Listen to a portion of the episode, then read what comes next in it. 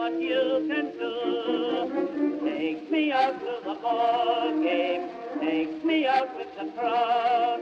Oh, buy me some peanuts and cracker jack. I don't care if I never get back. I don't care if I never get back. I don't care if I never get back.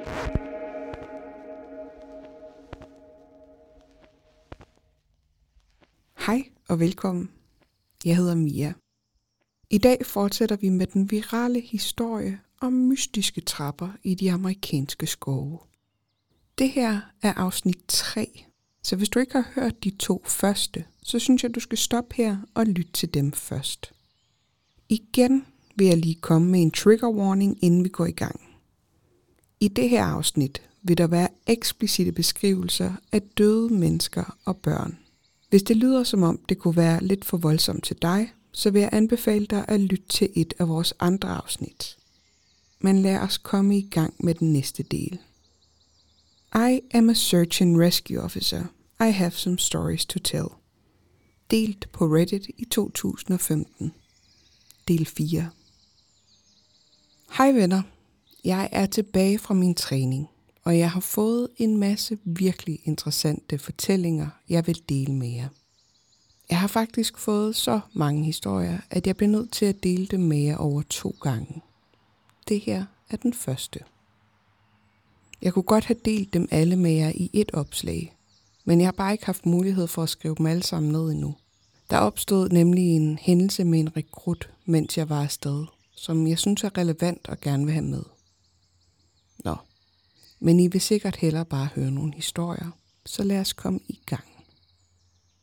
Katie er en meget erfaren kollega. Hun har været Search and Rescue Officer i omkring 15 år.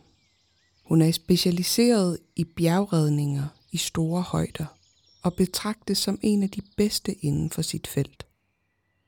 Vi var en del sammen under træningsøvelserne, og hun endte med at fortælle mig fire historier, der gjorde stort indtryk på mig.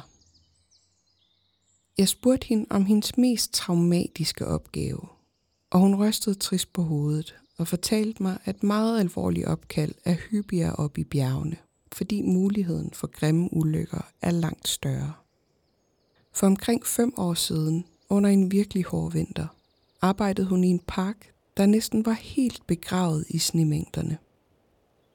Værmæssigt var det et af de værste år, der er registreret, og der faldt omkring 30 cm ny sne hver anden dag. Man advarede derfor folk om at bevæge sig ud i parken. Men der er selvfølgelig altid dem, der ikke lytter. Og for eksempel var der et par klatrere, der blev dræbt af en lavine.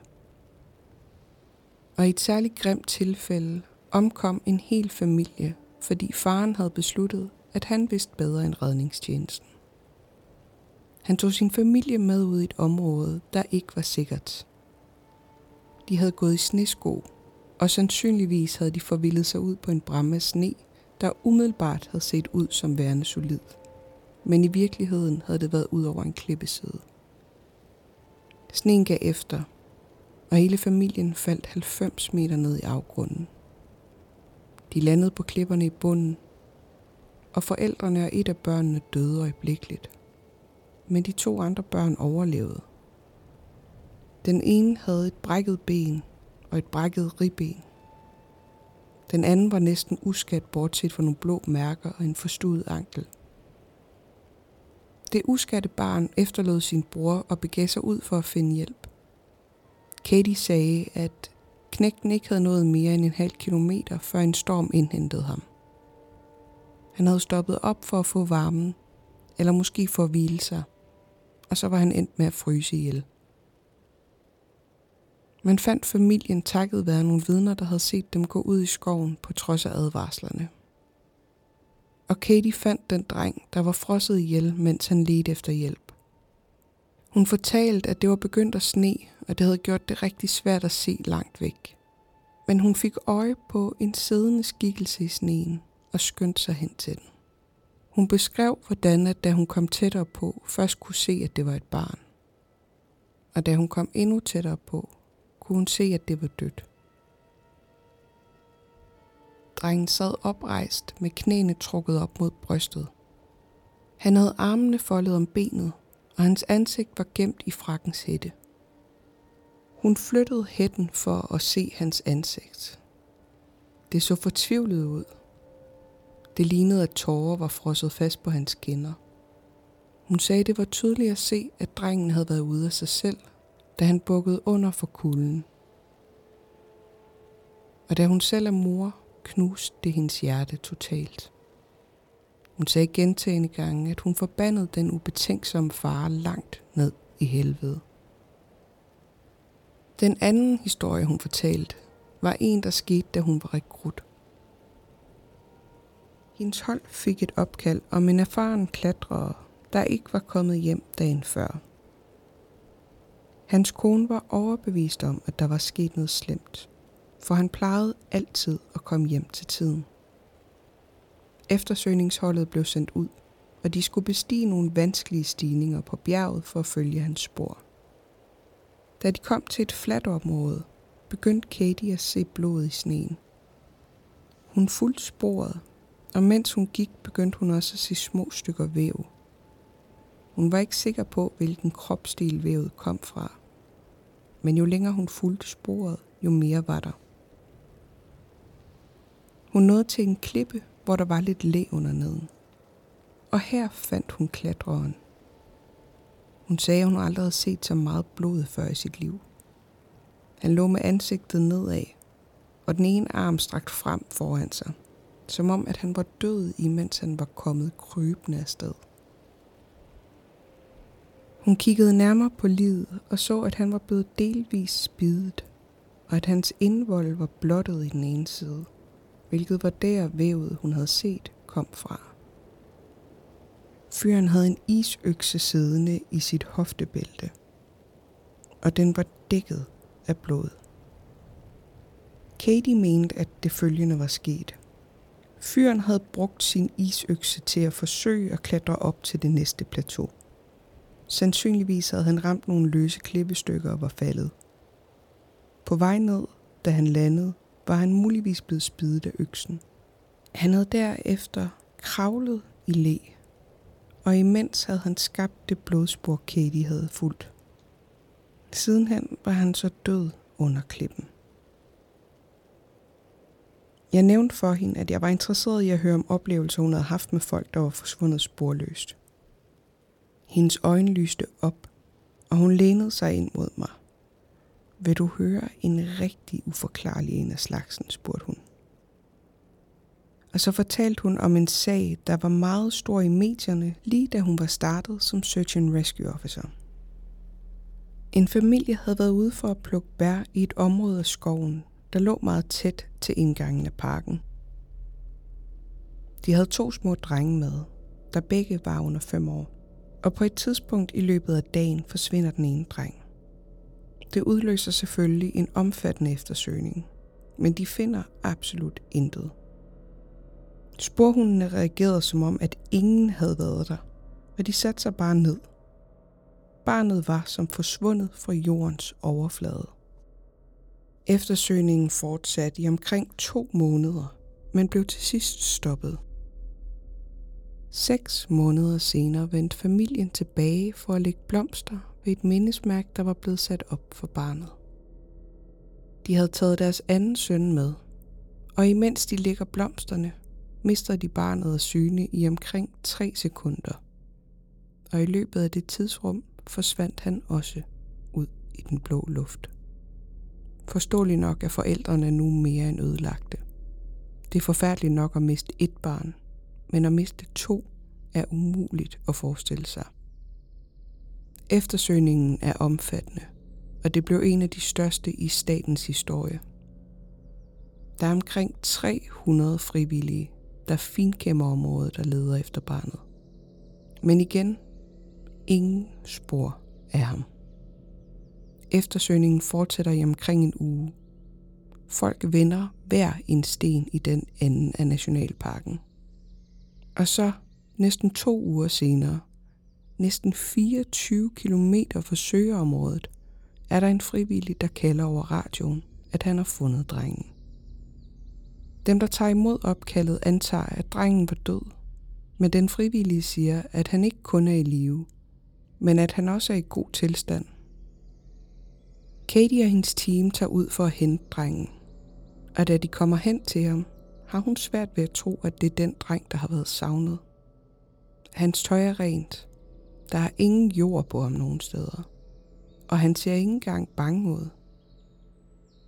Den frivillige fortæller, at da han fandt drengen, sad han på en træstamme. Han legede med et lille bund kviste, der var bundet sammen med et gammelt reb.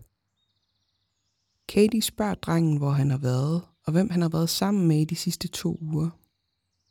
Han siger, at han har været sammen med den utydelige mand. Katie tror fuldt og fast på Bigfoot. Så helt begejstret spørger hun, hvad han mener med utydelig. Var han behåret? Men drengen siger nej. Han var ikke behåret. Han var en utydelig mand.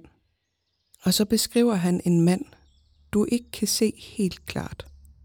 Som når du lukker øjnene næsten i, og så kigger ud af sprækken. Han siger, at manden kom inden fra træerne og tog ham med sig dybt ind i skoven. Drengen siger, at han sov i et hultræ, og den utydelige mand gav ham bær at spise. Katie spørger, om manden var ond, og om han skræmte ham. Og drengen siger nej, han var ikke skræmmende, men jeg kunne ikke lide, at han ikke havde øjne. Katie fortæller, at de tog barnet med tilbage til hovedkvarteret, og en betjent tog ham med ind til byen for at tale med ham om, hvad der skete. Hun er gode venner med betjenten, så hun fik at vide, hvad drengen havde fortalt. Han havde beskrevet, hvordan at han var blevet holdt i det her træ af den utydelige mand. Han fik bær, når han var sulten, og han havde fået lov til at vandre rundt i en helt bestemt lysning. Men når han forsøgte at gå videre end det, så blev den utydelige mand sur og råbte rigtig højt, selvom han ikke havde en mund. Når drengen havde været bange om natten, så fik den utydelige mand det hele til at blive lidt lysere, og han gav ham kvistbundet til trøst. Han sagde, at den utydelige mand egentlig gerne ville beholde ham, men han var nødt til at lade ham gå, fordi han ikke var den rigtige slags. Det kan eller vil han ikke uddybe mere om, og politiet får ikke flere informationer ud af drengen. De starter atter eftersøgningen efter hans bror op. Drengen aner ikke, hvor at han kan være. Og de finder desværre aldrig drengens bror. Den sidste historie, som Katie fortalte mig, var noget, der skete, da hun var rekrut. Hun var blevet adskilt fra sin træningsgruppe. De havde været i gang med at lære om det grundlæggende i højdesikring på en bjergside, der havde egnet sig til den form for træning. Pludselig mærkede hun, at hun blev nødt til at træde af på naturens vegne, imens de havde siddet og holdt spisepause. Hun gik omkring 50 meter væk fra gruppen, ordnede sit ærne, og så begyndte hun at gå tilbage mod dem. Men allerede efter et par meter indser hun, at der er noget galt. Hun aner simpelthen ikke, hvor hun er. Og her vil jeg citere Katie. Der var ikke tale om en åh, jeg er kommet til at gå i forkerte retning situation, men i stedet en jeg har ingen anelse om, hvor jeg er situation. Det var sådan, jeg forestiller mig, at folk med hukommelsestab har det. Forstår du? Du er fuldstændig fortabt, og du aner ikke, hvad du skal gøre.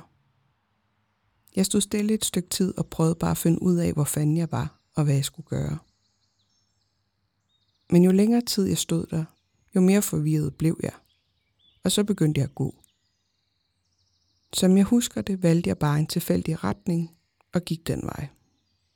Imens jeg går, bliver det hele bare værre og værre. Og jeg når det punkt, hvor jeg ikke har nogen idé om, hvorfor jeg overhovedet er på bjerget. Jeg træsker bare gennem sneen, og pludselig kan jeg høre en stemme. Det føles som om den kommer inden fra mit hoved. Stemmen lød lidt som hvis man forestiller sig en frø kunne tale. Den var lav og kvikkende. Den sagde, det er okay. Du skal bare finde noget at spise. Find noget at spise, og du vil være okay. Bare fortsæt med at gå. Find noget at spise. Spise. Spise. Så jeg begyndte at se mig om efter alt, hvad jeg kunne spise. Og jeg sværger ved Gud, at jeg aldrig har følt mig så sulten i hele mit liv. Sultfølelsen var overvældende, og jeg tror, jeg ville have spist næsten alt, du satte foran mig på det tidspunkt. Jeg havde intet begreb om tid, så jeg anede ikke, hvor længe jeg havde været væk. Lige pludselig hørte jeg en stemme komme imod mig. Jeg går efter den og ser en af de andre Search and Rescue Officers, og han ser virkelig skræmt ud. Han løber hen imod mig og spørger, om jeg er okay, og hvad fanden jeg laver herude. Og det skræmmende er, at mens han løber mod mig, fornemmer jeg, at jeg griber efter min jagtkniv i bæltet. Jeg tænker ikke engang rigtig på, hvad jeg laver. Det eneste, jeg tænker, er, at jeg skal spise. Og hvis jeg ikke spiser, så bliver jeg aldrig okay igen. Han så, at jeg tog ud mod kniven og trækker sig tilbage med det samme. Han råber til mig, at jeg skal lægge min kniv fra mig, og at han ikke vil gøre mig noget. Og pludselig bliver jeg bevidst om hele situationen. Jeg ved med et præcist, hvor jeg er, og jeg lægger kniven fra mig.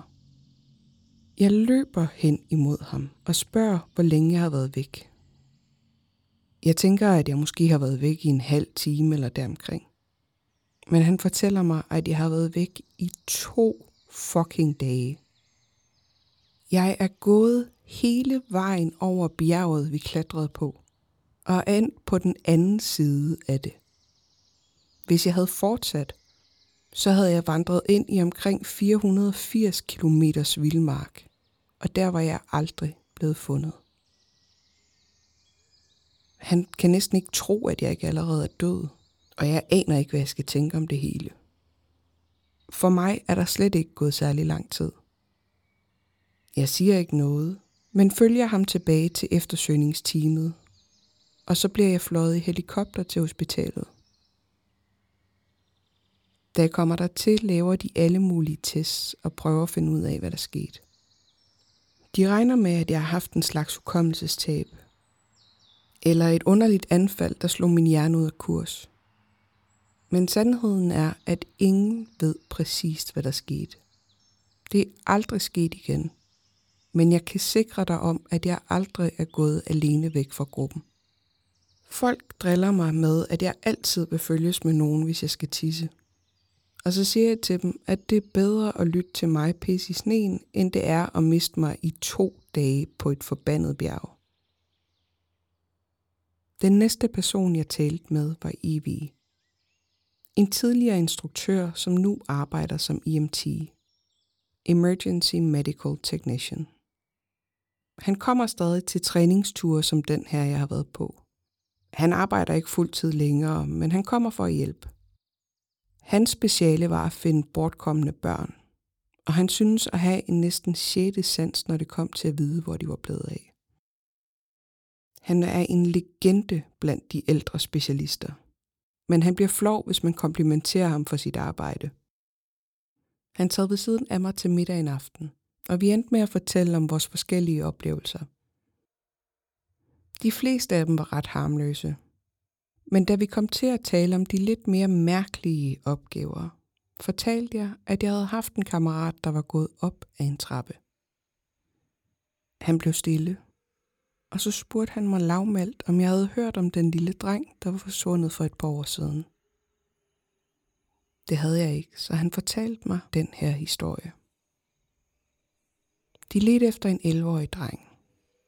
Han hed Joey, og han var forsvundet nær en flod. Den første tanke var selvfølgelig, at han var faldet i at drukne.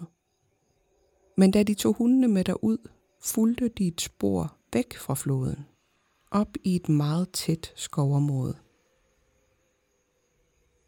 Når vi leder efter personer, så leder vi i noget, man kan kalde et ternet mønster.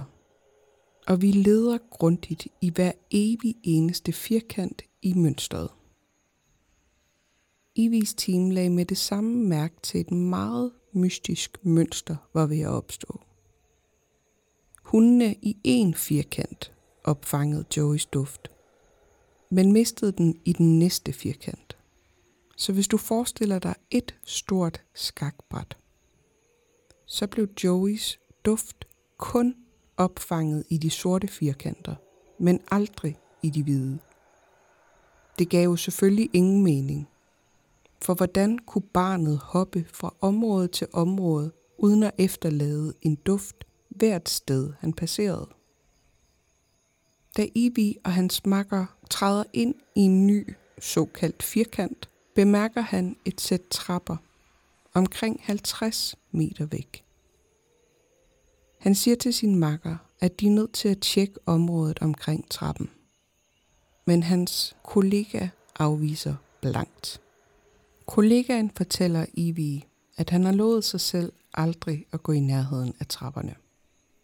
Han ved, at de er derude, men han kommer aldrig til at tænke på dem som noget, der er normalt. Han siger, at han vil vente i nærheden, imens Ivy tjekker. Ivy siger, at han selvfølgelig blev lidt irriteret, men han følte med fyren, og derfor ikke havde lyst til at presse ham yderligere. Og med Ivis egne ord fortæller han, jeg gik hen til trappen. Den var ret smal. Ligesom trapper i en kælder. Jeg er rimelig neutral, når det kommer til trapperne. Jeg er ikke rigtig bange for dem. Men jeg prøver at undgå at tænke alt for meget på dem. Men jeg gik derhen, og jeg kunne se, at der lå noget på det nederste trin. Det var lidt sammenkrøllet. Mit hjerte sank, for man håber selvfølgelig altid på det bedste. Og vi havde indtil videre været sikre på, at vi ville finde drengen i live, for han havde jo kun været forsvundet i et par timer. Men da jeg nåede trappen, så vidste jeg med det samme, at det var ham, og at han var død. Han lå krøllet sammen som en lille bold på trappetrinnet. Han holdt sammen maven, og det så ud til, at han havde haft frygtelige smerter, da han døde. Jeg kunne ikke se noget blod, undtagen noget på hans læber og hage. Jeg kaldte over radioen, at jeg havde fundet ham, og vi fik hans lige tilbage til redningsstationen. Den stakkels familie var helt knuste. Forældrene kunne simpelthen ikke forstå, hvordan han kunne være død, når han kun havde været væk i så kort tid. Og vi havde heller ikke rigtig nogen åbenlyst dødsårsag, hvilket bare gjorde det hele værre. Jeg troede, at han måske måtte have spist noget giftigt, da han holdt sig om maven, da jeg fandt ham. Men jeg havde ingen beviser, og forældrene havde ikke brug for at høre mine gætterier. De tog ham med sig, og jeg gik hjem og prøvede på ikke at tænke for meget på det. Jeg hader selvfølgelig at finde døde børn, og det er en af grundene til, at jeg forlod det her job, som jeg ellers holdt meget af. Jeg har selv to døtre, og tanken om at miste dem er bare... Her måtte Ivy holde en pause i fortællingen. Jeg er ikke så god til den slags følelsesmæssige ting, så jeg vidste ikke rigtigt, hvad jeg skulle gøre. Han trak vejret og fortsatte historien. Vi får ikke altid tilbagemelding fra retsmedicinerne om dødsårsagen – det er jo heller ikke vores område at vide det. Og nogle gange, hvis der mistænkes, at der er sket noget kriminelt, så må de slet ikke fortælle os noget. Men jeg har en ven, der arbejder ved den lokale politiafdeling. Og ham kan jeg nogle gange få til at give mig oplysninger, hvis jeg spørger. I det her tilfælde fik jeg faktisk et opkald fra ham omkring en uge senere. Han spørger, om jeg kan huske drengen, og det kan jeg selvfølgelig. Og han siger, at det han vil fortælle mig nu er meget mærkeligt. Du kommer til at tro, at jeg er skør, men retsmedicineren aner ikke, hvad der er sket med drengen. Han har aldrig set noget lignende. Ivi fortæller mig videre, at da retsmedicineren åbnede drengen, kunne han ikke tro, hvad han så. Barnets organer var hullet som svejsost.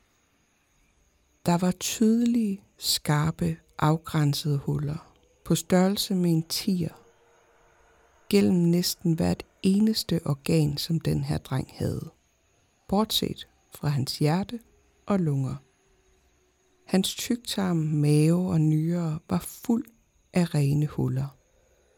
Retsmedicineren beskrev det, som om nogen havde slået de her præcise huller i den stakkels drengs organer. Men drengen havde ingen udvendige sår på sig, ikke en eneste skramme. Ingen ind- eller udgangssår. Retsmedicineren sagde, at de skader, der kom tættest på at ligne det drengen havde, var dem fra en meget påvirket mand, der havde skudt sig selv med et havlgevær i sin mave. Ingen havde en anelse om, hvad der kunne have været sket. Min ven spurgte, om jeg nogensinde havde hørt om noget lignende, eller om vi havde haft noget lignende tidligere. Men jeg havde aldrig hørt om noget lignende, så jeg fortalte ham, at jeg ikke kunne være nogen hjælp. Så vidt jeg ved, fastslog retsmedicineren dødsårsagen som noget i retning af massiv indre blødning. Men ingen ved, hvad der egentlig skete. Jeg har aldrig været i stand til at glemme det barn. Og jeg har nogle gange mareridt om det. Jeg lader aldrig mine børn gå i skoven alene. Og når vi går sammen, lader jeg dem ikke ud af syne. Jeg plejede at elske skoven, men den her sag og et par andre ødelagde det bare for mig. Og så var aftensmaden slut. Vi begyndte at rydde af og gå tilbage til vores hytter.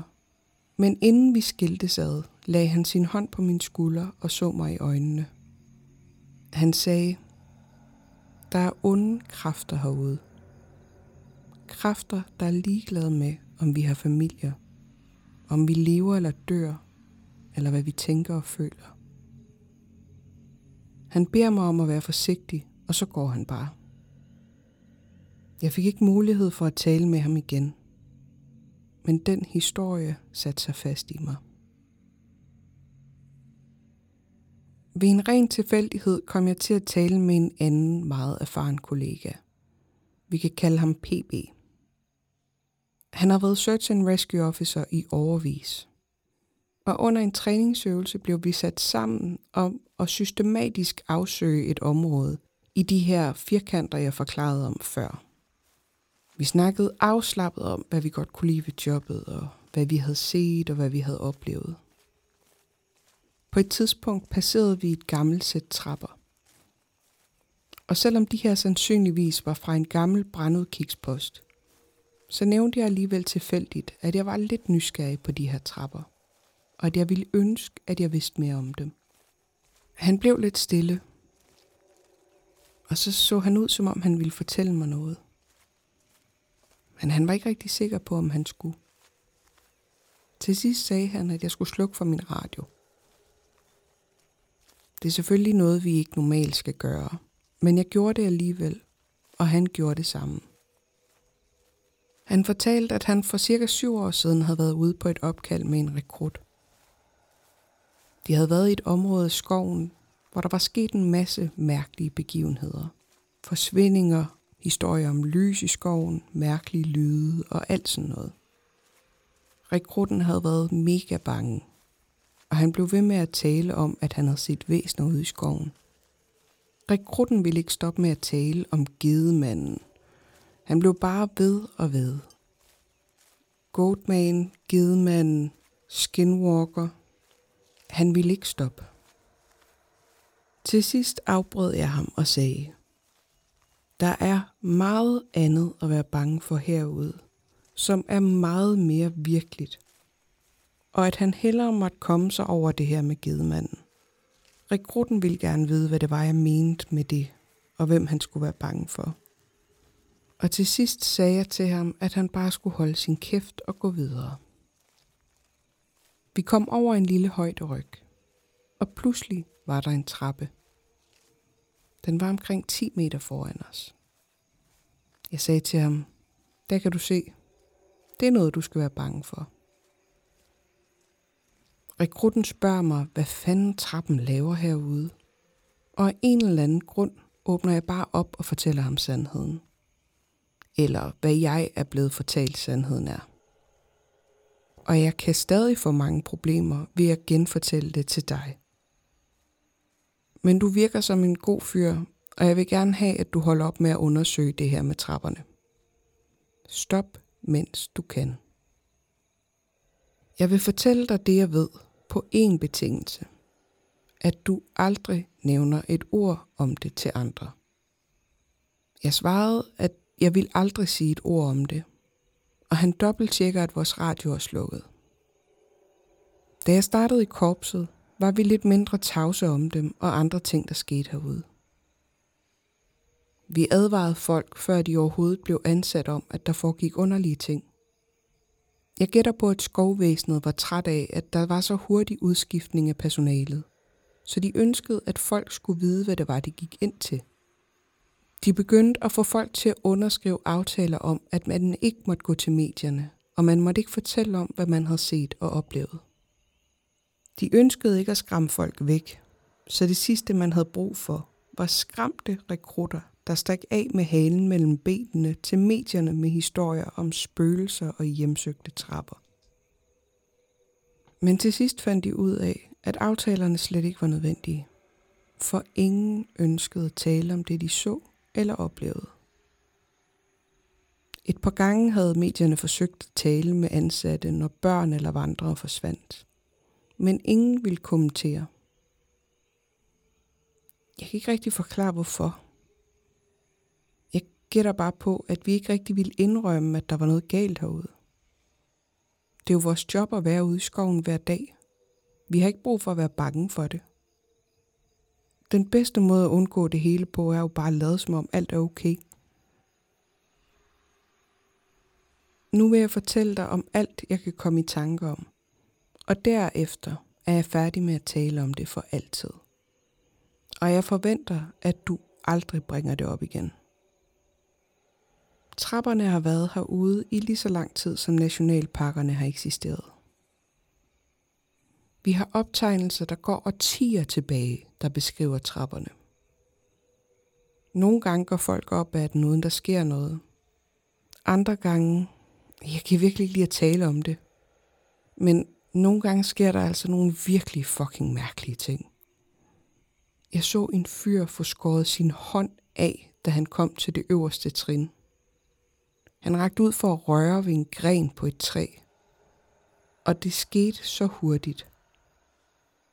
Det ene sekund var hans hånd der, og det næste var den væk. Helt rent snit. Vi fandt ikke hans hånd, og fyren døde næsten. En anden gang rørte en kvinde ved et af trappetrinene, og en blodår i hendes hoved eksploderede. Bogstaveligt talt eksploderede, som en vandballon. Hun faldt om på en underlig måde lige ved siden af mig, og alt hun kunne sige var, jeg tror, der er noget galt med mig. Og så faldt hun om, og hun var død, før hun ramte jorden. Jeg vil aldrig glemme, hvordan blodet sivede ind i hendes øjne. Jeg kunne se det ske, og der var ikke en eneste ting, jeg kunne gøre for at hjælpe hende. Vi advarer folk om ikke at gå ind i nærheden af trapperne, men der er altid mindst én idiot, der gør det. Og selvom der ikke sker dem noget, så sker der altid noget slemt et andet sted. Som nogle af de forsvundne børn, vi pludselig mister sporet af eller nogen, der pludselig dør den næste dag i en helt anden, sikker del af skoven. Jeg ved ikke hvorfor, men der sker altid noget slemt. Jeg ved ikke præcis, hvorfor de er herude. Men det er også lige meget. De er her. Og hvis vi var klogere, ville vi advare vores nye betjente om præcist, hvad trapperne er i stand til at gøre.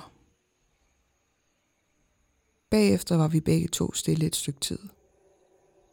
Jeg var bange for at tale, for jeg var ikke sikker på, om han var færdig. Han så ud, som om han ville sige noget mere. Til sidst sagde han, har du nogensinde lagt mærke til, hvordan du ikke kan finde dit samme trapper to gange? Jeg nikkede og forventede, at han ville fortsætte. Men han forblev stille, gik bare ved siden af mig. Og til sidst startede han en historie om den største hjort, han nogensinde havde set i skoven. Jeg tog ikke emnet op igen, og jeg pressede ikke flere historier ud af ham. Han tog hjem fra træningslejren dagen efter. Til syneladende var han skrevet, inden solen havde stået op. Han sagde, at han var blevet syg. Ingen af os har hørt fra ham, siden han rejste.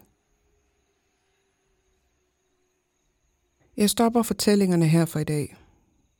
Jeg vil prøve at se, om jeg kan poste noget i løbet af de kommende dage. Men da vi er i slutningen af sommeren, er der ret travlt herude. Tak for den fortsatte interesse, venner. I har virkelig vækket en nysgerrighed i mig, som jeg faktisk ikke vidste, jeg havde. Tak fordi du lyttede med. Og mange, mange, mange tak til denne uges fantastiske oversætter, Jette. Hvis du kan lide det, du hører, så kan du hjælpe os med at dele det med en ven. Du kan skrive en lille anmeldelse af os, hvor end du lytter med. Du kan give os stjerner ind på Spotify eller Apple Podcast, og så kan du give os et thumbs up inde på Podimo. Og så vil jeg lige minde jer om, at jeg søger historier fra lyttere, der har oplevet uhyggelige ting, overnaturlige ting, eller andre ting, der måske minder lidt mere om Let's Not Meet, men i hvert fald noget, der var rigtig uhyggeligt. Oplevelsen må gerne have lidt mere handling, end at du bare lige hører den lyd en aften, men ellers er der ikke rigtig nogen kriterier. Du kan skrive til mig på Instagram, fucking uhyggeligt med to A'er, eller i vores Facebook-gruppe, fucking uhyggelig podcast. Eller du kan sende en mail på fuckinguhyggeligt at gmail.com. Fucking er stavet med to A'er. Og så må du meget gerne inkludere i din besked, hvor du bor henne.